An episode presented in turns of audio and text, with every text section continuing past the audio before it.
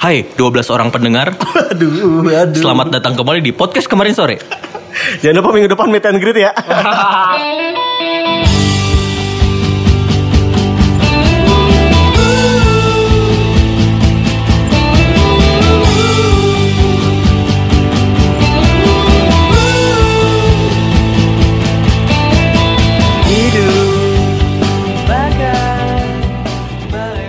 Ayah saya Dinopati Jalal. X-Men lu yang membanggakan. Saya ingin jadi seperti ayah. Ayah saya Tommy Soeharto Itulah iklan gula rendah korupsi. Assalamualaikum teman-teman Waalaikumsalam. Maafkan ketawa yang tidak beraturan barusan Balik lagi ke podcast kemarin sore Jadi tadi itu iklan gula yang cukup ketop ya Iya, lu betul. siapa?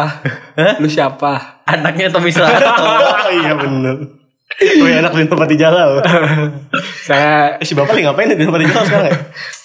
BTW kita tadi kenapa memulai, memulai dengan awal awalan iklan itu karena kita merasa anak-anak cendana tidak ingin seperti menjadi bapaknya.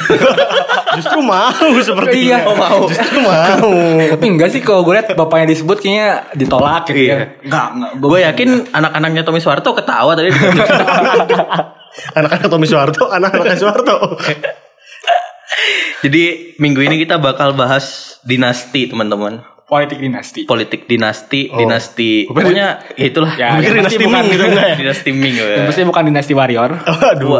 Tidak tahu, tidak tahu, tidak tahu. Waduh, sudah lama tidak dengar jokes seperti itu. Semenjak setia band. Akhirnya muncul lagi. Gila, gila, gila. Kasihan lu pada nggak pernah main dinasti warrior. Waduh, waduh. Itu game kebanggaan coy. Kebanggaan lu.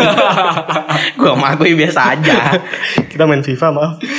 Terus terus dinasti apa yang mau dibahas? Eh, politik dinasti di Indonesia sih. Karena belakangan sepertinya ada yang mau naik lagi nih. Wah, iya benar. Tuh, siapa tuh? Untung tidak mengangkat tema Back to the Future ya. Enak zaman kutu. Berat sekali. Waduh. Dimulai dari biasa informan kita. Wikipedia, Wikipedia. Wikipedia dalam bentuk kemasan ganteng gue. Ayo Riz. Sikut. Lu mau ngebahas politik polit dinasti politik apa minggu ini? Gini sih, maksudnya kan sekarang kan eh, selain pemilu kita juga berhadapan dengan pileg ya. Kita jangan ngomongin pemilu dulu bentar deh. Eh maksudnya pilpres, nih ya. Pilpres doang. Tapi kita ngomong pileg karena ternyata kemarin kita sempat bahas ya. eh si peserta pileg ini tidak hanya ternyata bukan hanya artis loh yang eh, cukup menau, eh, mengisi daftar-daftar dari Ternyata popularitas itu bukan hanya disebabkan karena dia artis. Betul. Tapi ternyata dari bapaknya caleg, bapaknya misalnya Siapa? siapa ini. gitu. Betul betul. Jadi ternyata banyak nih eh, peserta dari pileg gitu ya khususnya DPR, DPRD di daerah khususnya provinsi ternyata membawa nama keluarga. Oh. Gue bingung nih kenapa harus membawa terus nama keluarga tapi ternyata kalau kita ulik nih memang banyak gitu dan yang yang paling terkenal itu adalah dinasti dari Ratu Atut. Waduh. Ba- Lu- Banten. Ya Banten di Banten ya. Tangerang. Walaupun memang. Ratu Atut sebetulnya kan udah pernah ini ya, udah pernah kemarin jatuh tuh dia tuh. Dianya Kesandung. jatuh, ya kesandung. Wah, kecil lah kecil. alat sama alat kesehatan, korupsi alat kesehatan kayak gitu. Tapi ternyata eh, nggak berhenti di sana gitu Ratu Atut Ratu Atut ini. Ternyata keluarganya masih banyak gitu. Khususnya sekarang di Pileg ini ada empat nama keluarganya bayangin. Waduh. Hmm. Ternyata kan sekarang anaknya nih baru kepilih nih eh, jadi wakil gubernur Banten 2017 kemarin. Istrinya nyalek ternyata. Istrinya, Istrinya wakil gubernur Banten. Ya, yang Oh. di mana anaknya Ibu Atut. Anak langsung. Anak Nggak, gue kandung. gue anak bingung. Coba lu ibaratkan sama hasil sila keluarga yang kita tahu gitu.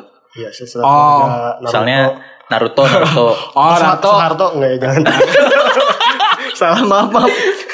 ya kan kalau Naruto kan an- sama Hinata anaknya Boruto. Ah. Tapi Boruto dia nggak mau jadi Hokage. Hmm. Dia punya jalan sendiri. Nah, kalau ini Kalau ini sekeluarga sampai Hinata jadi Hokage juga. nah, Aduh. Naruto eh, apa Hinata siapa anaknya tuh Hi- eh, Himawari Himawari ya. Boruto semuanya nyalek gitu Waduh. nyalek atau jadi eh, pemimpin di daerahnya. Nah sekarang Ini sekarang Boruto punya istri. Nah ini Boruto masih kecil pak Boruto masih anak-anak Boru, iya, Bor, Boru, Iya. eh, Hinata, gubernurnya nih sekarang berarti ex gubernur, Hmm. Punya anak jadi wakil gubernur sekarang. Kan berarti Di Boruto Banten. kan? Boruto, Boruto jadi- Borutonya nih, istrinya, berarti istrinya Boruto, nggak tahu mungkin siapa tuh anaknya Sasuke. Gak usah dibahas dulu. Hidup ibu jadi eh, nyalek sekarang kayak gitu, Oh, di wah. eh, buat di DPR RI. Dapil Berarti ini Banten. udah turunan ke tiga, dua. Tiga berarti Eh dua, Eh, dua. Sekarang tuh Atut Atut tuh Nah, enggak, masih, Atut ya. pertama Kedua berarti kan Eslon Atut dua tuh Eslon dua pertama. Ya pertama Atut eh, sebagai gubernur Banten kan, eh dua periode satu periode ya gue lupa sih. Dua, dua, dua. Dua periode ya? Hah. Nah yang ke- kedua ini kan ketahuan kan akhirnya eh, korupsi di periode sebelumnya. Sekarang anaknya nih naik jadi wakil gubernur. Makanya menang sebenarnya gara-gara itu sebenarnya. Kayak powernya masih ada kan karena kan tadi eh, ternyata tantenya eh tantenya adiknya Atut, is- apa ibu tirinya Bu Atut, Hmm. terus adik ya adiknya. Ibu tirinya Bu Atut Iya, jadi ternyata Nenek dong Neneknya eh, ya neneknya ini eh, Nenek Andika Jan- ini iya, nih iya. yang jadi wakil gubernurnya. Besannya Ibu yang Atut lah berarti ya. Ya, ibu Kan tiri. bingung kan.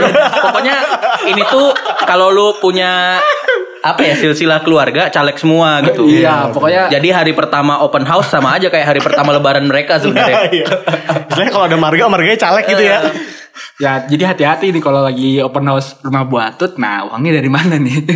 Siap siap Hasil angpau Hasil angpau Ya kan Dapat angpau ya.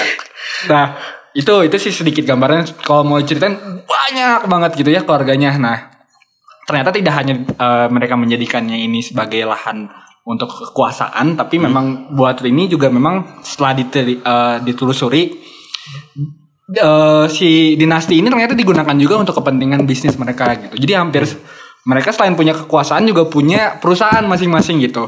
Kayak gitu eh, contohnya kayak eh, ada adiknya eh, adik- ya adiknya Bu adiknya Bu Atut kalau nggak salah Bu Airin namanya. Dia wali kota Tangsel.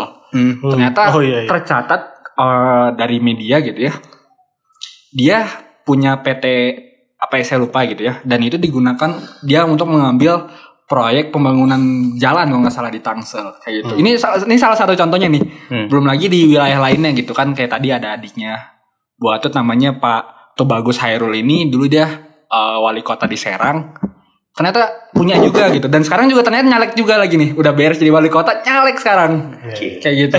Tapi tapi kalau gitu Kalau nyaleknya DPR Berarti dia main ke pusat kan Ya Berarti- sekarang ya naik tingkat. Oh, kan. naik tingkat ya? Dulu. Oh, tadinya Mungkin- sebelumnya mungkin di tahun depan mau nyalon nanti periode se- eh, selanjutnya nyalon jadi gubernur Banten mungkin kan. Oh, Udah siap, wali siap. kota naik lah. Siap siap siap, siap. Kayak gitu. Ini itu ini di apa di Banten kayak gini ceritanya kayak gitu. Mungkin gue lu bisa kayaknya di pusat juga ada gue denger nih ada dinasti-dinasti. Waduh Eh, semoga bukan dinasti warriors lagi gitu kan. Dua kali loh ini dua kali. Iya Kalian tahu kan menahan tawa dua kali kayak gimana? Nantau Kalian ngerti kan ketawa hormat itu kayak gimana? Lu tau ada game tahan tawa kan Nah, Kita kayak jago Gue mau ngomongin sekarang tapi takut hilang nggak ya Masih hilang gak sih gue Nggak, Saya nggak ngomong. Oh, sih. Mau dicatat ini Capricorn. Lu masih goes by the name Capricorn sampai kapan? Gak apa-apa Asal bisa melindungi gue Jadi ya kita coba main ke pusat kali ya Main ke pusat. Uh, Siap. uh, se- Jadi di pusat itu ada caleg Dia pasang spanduk Bilang anaknya Karnilias enggak enggak enggak itu tadi. Tadi enggak itu enggak itu. Enggak, Tadi nggak itu. Bukan itu bukan. bukan. Tapi itu termasuk dinasti gak sih? Enggak enggak. enggak. lu kayak benci banget sama Karni. Ini dua kali juga nih lu ngomong gini di podcast Jangan kita. gitu. Ilyas tuh lagi pusing. TV One sekarang dukung Jokowi, mampus lu. Aduh Pusing kan nyari bahan. Rocky Gerung udah gak mau diundang kan, mampus lu. Aduh aduh aduh. Gue tuh benci anaknya Karniliasnya enggak lah kasihan bawa bapak Aduh Jadi kita mau bahas apa Dan? Di di pusat katanya Di pusat ada dinasti apa juga nih katanya. Gue denger ada dinasti juga. Udah lah ya udah pada tahu lah ya Udah pada tahu lah. Masa tahu Tadi juga juga? dibuka dengan itu kan. Iya makanya Jadi siapa anak Tommy Soeharto? Waduh, gua, saya pikir tadi kita mau bahas ini. Bahas Siapa? Hanum. Rais. Oh enggak deh. Di pusat dinastinya bukan Hanum Rais ya. Oh, iya. Benem Rais itu contoh kegagalan dinasti. Tolong. Aduh, aduh. Saya cinta bulan terbelah kok.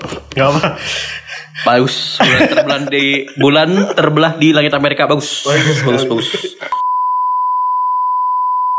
Nah, jadi sebenarnya kenapa topik ini kita pilih juga? Karena kan bukan cuma keluarga Bu Atut yang rame ya belakangan ya. Ya betul betul. Ibu Sekarang- Atma hanya satu dari sekian banyak dinasti lah sebetulnya. Nah, ya. Berbagai Yang rame dan belakangan naik lagi kan narasinya adalah welcome back to Orde Baru nih. Oh, betul. Kisah percintaan yang naik lagi ya kan? Ada satu partai yang sangat milenial.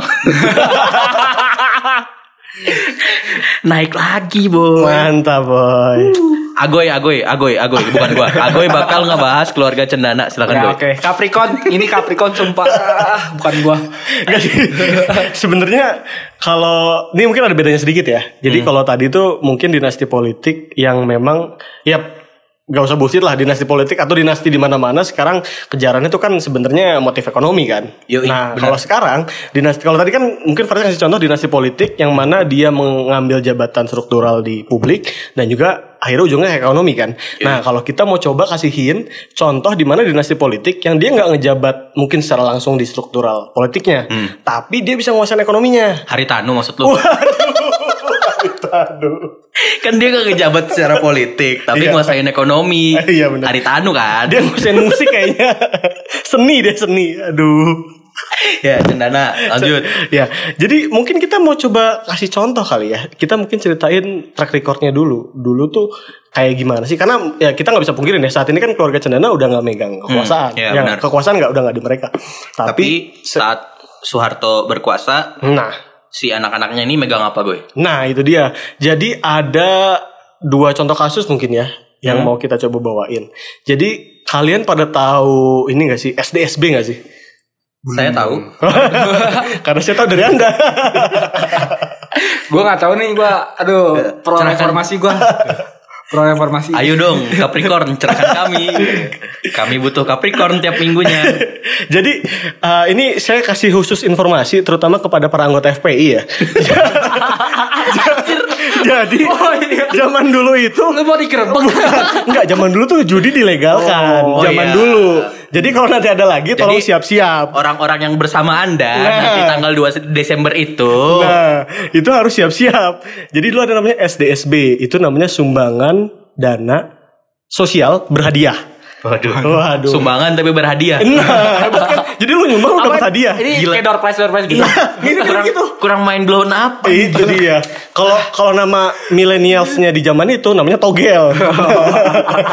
Jadi mirip-mirip togel lah. Enggak, awalnya tuh namanya porkas. Hmm. Jadi intinya sih katanya gi- gimana orang itu bisa dapat hadiah dengan cara mem- uh, berpartisipasi memberikan sumbangan. Nah nanti dari sana si dana sumbangannya itu dibagi-bagi. Ada yang buat hadiah uh, kepada para partisipannya, ada juga yang buat dana karena porkas ya. Jadi dulu fokusnya buat olahraga Oh. kayak gitu. Jadi gua gua misalnya gua beli gua maksudnya gua kalau mau nyumbang gimana? Harus ke lampu merah kah? Karena dulu kayaknya nggak ada lampu merah. dulu nggak ada. Dulu nggak ada lampu Dulu merah. tuh dijual di warung-warung. Wah anjay. Jadi lu bisa beli kuponnya, bahkan katanya kuponnya ada dua. Ada kupon yang lu bisa ngatur lu mau dapat angka berapa. Hmm. Ada kupon yang lu cuman ngambil kayak di Ciki gitu lah. Iya. Tiba-tiba oh gue dapat angka sekian. Ntar lu tinggal tunggu tuh setiap seminggu, seminggu dua kali atau seminggu sekali gitu. Gue lupa. Itu diumumin hadiahnya dan lu dapat sejumlah uang dari sana. Kayak gitu. Hmm. Kan yang beli banyak tuh. Nah, dari sana sih katanya si Porkas atau SDSB ini yang selanjutnya berubah jadi SDSB, itu uangnya tuh bakal dialokasikan ke perolahragaan Indonesia. Oh. Ceritanya seperti itu. Anjir gue kalau dulu di hidup di zaman itu ya gue, Ya. gue selain beli kupon gue mengumpulkan memberanikan diri menjadi Atlet. dukun sih. Eh, justru itu yang. Jadi kan Oh jadi kan jadi profesi dukun ini.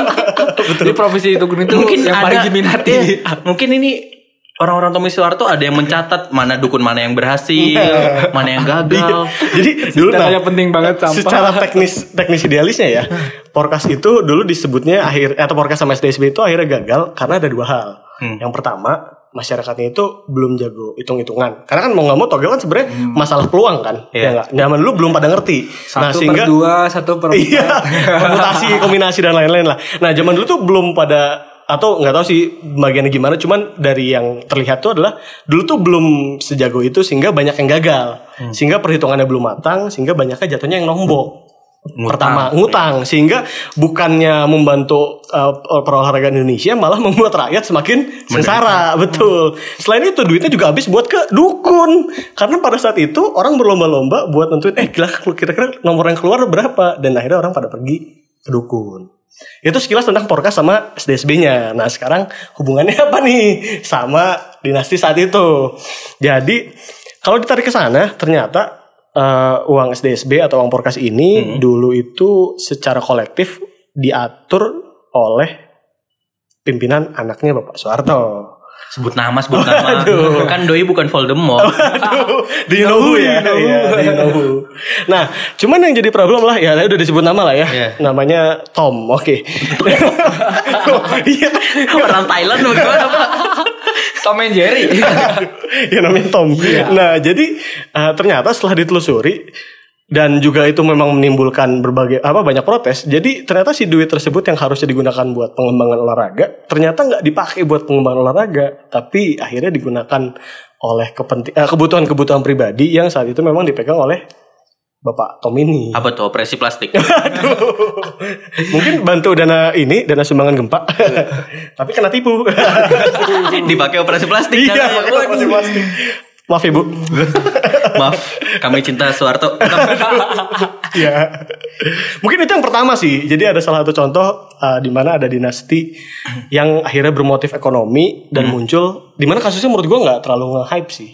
Nggak Siapa sih? SDSB ini? SDSB sini. Atau mungkin nge-hype tapi mungkin anak-anak milenials yang baru lahir tidak tahu.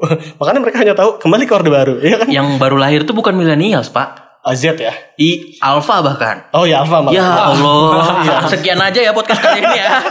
Salah briefing nih. Bahkan milenials itu juga pada nggak tahu sih menurut gua. Ini informasi pencerahan kok. Terus ada apa lagi dan? Jadi selain maksudnya kan kita sebel tuh sama track record si bapak yang satu itu. Hmm. Sebenarnya gue lebih sebel sama yang satu ini sih. Maksudnya ini di tahun yang berdekatan.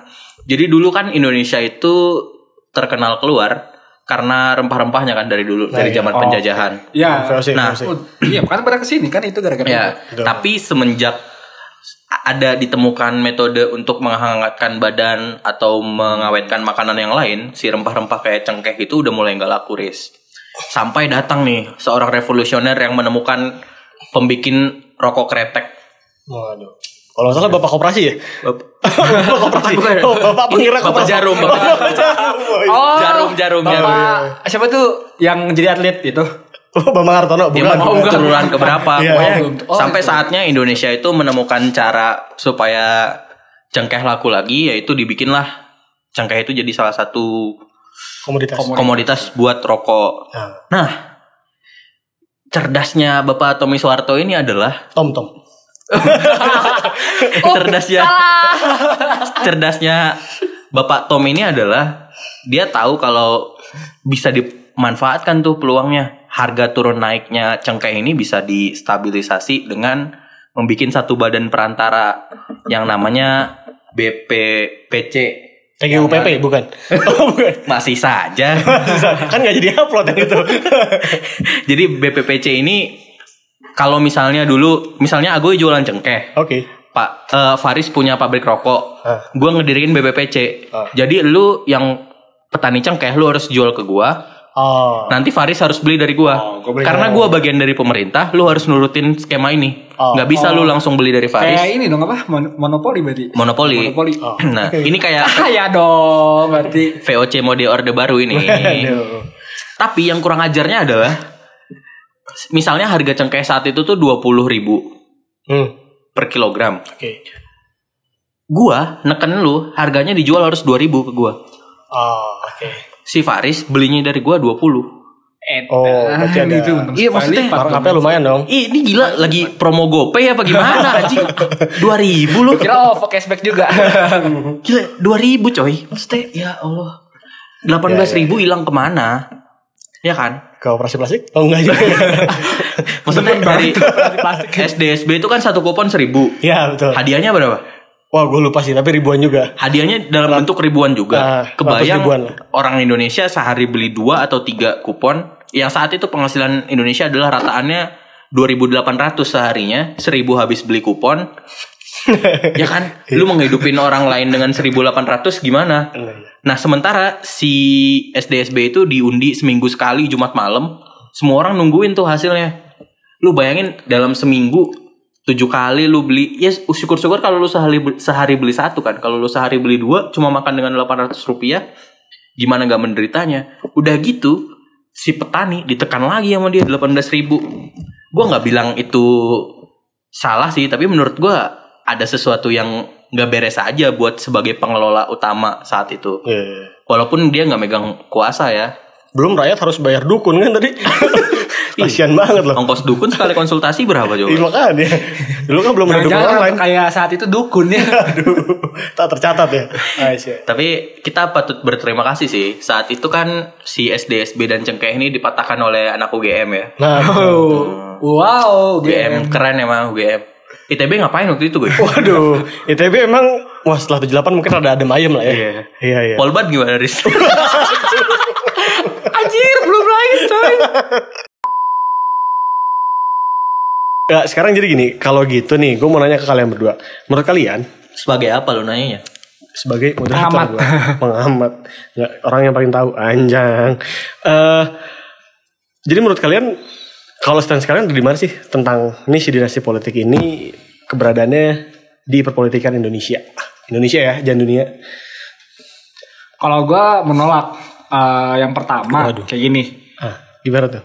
Dikhawatirkan dengan adanya politik dinasti dan kita terus membiarkan itu gitu ya. Heeh. Khawatirnya misalnya gini di satu daerah misalnya kita ambil contoh lain eh, yang sedang lumayan kuat itu di Sulawesi. ya itu Sulawesi. Gua ngambilnya yang deket ini Cimahi misalnya. Aduh. Cimahi, Cimahi ini Cerita terpendam enggak ya? eh, dulu Pak Itlo kalau nggak salah namanya dua periode terus sekarang dilanjut ibu apa istrinya gitu kan walaupun ternyata korupsi gitu kan ya kayak gitu gue takutnya adalah ketika nanti ada orang-orang baik gitu ya eh ternyata dia belum punya partai tidak punya dukungan yang cukup kuat gitu ya akhirnya melangkah mundur karena dia tahu lawannya ini adalah orang yang bisa dibilang punya backing yang sangat kuat gitu. Istilahnya cengkeraman tadi cengkeraman itu di tentang perpolitikan di suatu daerah itu udah cukup kuat gitu untuk menggalang masa dan sebagainya gitu nantinya untuk uh, ketika sudah dimulai konstelasi pemilihan kepala daerah ataupun misalnya di pileg gitu kayak gitu. Khawatirnya gitu gitu. Jiper gitu jadi ya. Iya kayak jiper lah jadinya. Gue Kayak mau deketin orang gitu. Kalau menurut gue sesimpel ini aja sih. Gue nggak pengen nyalahin anak karena dosa bapaknya. Itu satu. Hmm. Terus yang kedua, ya kalau emang dia ngelihat yang hal fenomena kayak gitu aja jiper di Indonesia, buat apa jadi wakil kita? No, dan oke. Gue punya satu statement lagi sih kayak gini misalnya. Da- Dampak negatif dari adanya politik dinasti sendiri sebenarnya di parpolnya sih kalau kalau yang gue lihat kayak gini. Parpol khawatirnya gini, uh, dia bakal uh, memiliki sifat ketergantungan terhadap satu uh, apa tokoh gitu dan juga keluarganya. Ketika nantinya ter- ternyata parpol ini punya ada dua uh, kasus sih misalnya gini, dia udah punya kader yang bagus, Oke. tapi ternyata kader partai itu lebih percaya kepada orang yang eh, sudah memiliki ketokohan yang cukup baik dan dia menurunkan ke anaknya gitu ataupun ke keluarganya yang lain kayak gitu. Atau kasus kedua adalah adanya keter- ketergantungan ini membuat parpol itu lupa bahwasanya mereka punya fungsi yaitu untuk regenerasi kadernya gitu di berbagai daerah dan eh, cabang partainya gitu. Jadi itu kan wajar ya maksudnya di organisasi itu harusnya ada kaderisasi. Jadi kita Oke. berlomba-lomba untuk terus menciptakan pemimpin baru gitu. Tidak kita tidak eh, ketergantungan terhadap satu hal kan kayak gitu. Itu yang dikhawatirkan. Ya, pragmatis gitu ya. partai ini pragmatis gitu. Padahal demokrasi itu kan harusnya jalannya dinamis kalau kata gua sih. Kayak gitu. Co- Coba dipotong poin regenerasinya sih menurut gua. Karena regenerasi adanya pemimpin yang entah itu keturunan atau non keturunan itu poin dari regenerasi sebenarnya. Maksud gua kalau ada regenerasi belum tentu hasilnya adalah yang non turunan. Bisa jadi yang turunan itu menurut gua regenerasi sih. Bisa jadi bisa jadi kayak gitu. Nah, tapi kalaupun yang benar-benar politik turunan kayak lo bilang tadi, maksudnya itu paling dekat sama Demokrat lah. Oh, Ya sih? Contoh berat Ya, ya. ya. Gimana Itu gimana? paling Gua dekat sama sih, Demokrat. iya. Nah, eh, stigma masyarakat buruk sama AHY karena cuma turunan. Iya kan Ya kemarin juga kalau gue Ya. ngeliat pas di pilgub gitu AHY ketika maju gitu ya sebagai apa calon gubernur ya dengan Bu Silvi. Karena gue gue ngeliatnya ya udah dia anak- hanya seorang anak SB gitu. Apalagi maksudnya di karir ya bisa dibilang karirnya cukup baik gitu di dunia militer gitu ya. Tapi dibanding yang lain gitu dengan eh, ex militer yang lain ya dia masih apa sih lah masih pepesan kosong lah kayak gitu. Iya, sampai di Apalagi situ gua. gue setuju. Tapi abis itu beres pilgub, coba lu ngelihat kampanye yang narasi yang dia bangun. Satu jauh banget dari SBY, kampanye yang dia lakukan memecah peta politik Indonesia yang saat itu dominan Prabowo dan Jokowi, dia datang sendiri dengan slogan siapnya, cara berkampanyenya beda, Siap. yang dia angkat juga beda. Meskipun gua akuin beda karena pengen main aman dua kaki sih sebenarnya. Tapi itu jadi bukti kalau stigma negatif yang ada itu justru ngebikin si orang-orang yang disangka turunan ini jadi kreatif ngebangun ide kampanyenya sehingga dia bisa terlepas dari sosok ayahnya atau sosok siapanya. Terlepas dari penyerahan ke AHY yang menutupi siapa pun ya kita nggak bisa protes. Eh bukan nggak bisa protes sih, nggak bisa tahu itu pastinya gimana. Lucutan semangat gitu ya jadi ya. Iya. Gini sih, eh, kalau statement gua mirip dengan eh, ini berhubungan juga dengan kasus H- AHY ya, Hah? yang tadi gue bilang. Dikhawatirkan adalah ketika Parpol sudah punya kader yang baik hasil regenerasinya, dia udah sebetulnya dianggap siap gitu ya untuk leading juga gitu. Ternyata siap, siap. eh, fungsionaris partai atau para petingginya kadernya kebanyakan malah jadinya memilih orang yang mungkin kapabilitas dan kompetensinya Masih diragukan. masih diragukan makanya kalau gue nganggapnya AHY pertama kali muncul ketika pilgub tuh ya pepesan kosong ya. Kalau sekarang mungkin ada kenaikan tapi kita gue belum lihat lagi sih datanya. Nah dari AHY ini timbul sebenarnya satu polemik baru nih. Yang gue tahu ketika awal eh, hawa pilpres naik ya bahkan sebelum Prabowo akhirnya dideklarasikan lagi oleh Gerindra dan waktu itu Jokowi udah duluan kalau nggak salah deklarasi dari Nasdem gitu ya. Oke. sebenarnya muncul satu nama alternatif Hmm. kayak gitu yang uh, bahkan dia punya relawan itu namanya Pak uh, Pak TGB Ah, Tuan Guru Bajang. Yang sudah kita sebut. dan dia adalah kader Demokrat. Kayak gitu. Uniknya nah ini mungkin ya. Mungkin karena dia nggak mungkin dia kecewa dengan partainya sampai akhirnya dia membelot. Bisa jadi karena apa? Berarti menurut lu Pak TGB ke Jokowi sekarang nggak sayang-sayang amat ya? Bisa jadi Aduh. Dengar itu relawan. Saya kira terancam. Oh, tidak ya. Makanya jangan diboykot dulu lah Pak TGB. Itu nanti kalau Jokowi punya calon juga dia balik lagi. Tergantung siapa calonnya ya. Itu aja podcast kali ini. Mohon maaf Podcast. ya. Inilah pokoknya cukup. Inilah podcast kemarin sore buat eh, bahasan hari ini. Jangan lupa terus stay tune bareng sama Dani, bareng sama Capricorn. dan Faris Oke, see you again later. eh Bye. tunggu tunggu, Apa tunggu. tuh? jangan bye dulu. Ada apa tuh? Karena kita kan masih kekurangan feedback. Bang. kekurangan feedback. Aduh, butuh feedback kakak. Followers yang Faris juga nambahnya akun-akun Jokowi Amin doang. Kalau Dani MCA ya Dani. Jadi bisa lah kayaknya eh, kalau ada masukan atau apa. Sebenarnya kita punya alamat email Nah. yang untuk khusus podcast ini. Tapi sih gue yakin yang dengerin teman-teman kita juga. Jadi colek aja langsung Faris, colek aja langsung Agoy. Goy, podcast lu jelek, bahas ini dong gitu. Riz, lu nggak berisi ngomongnya, bahas ini dong gitu. Makasih dong. Itu aja podcast. Kemarin sore. Iya. Bye bye. See you. Bye. Yeay.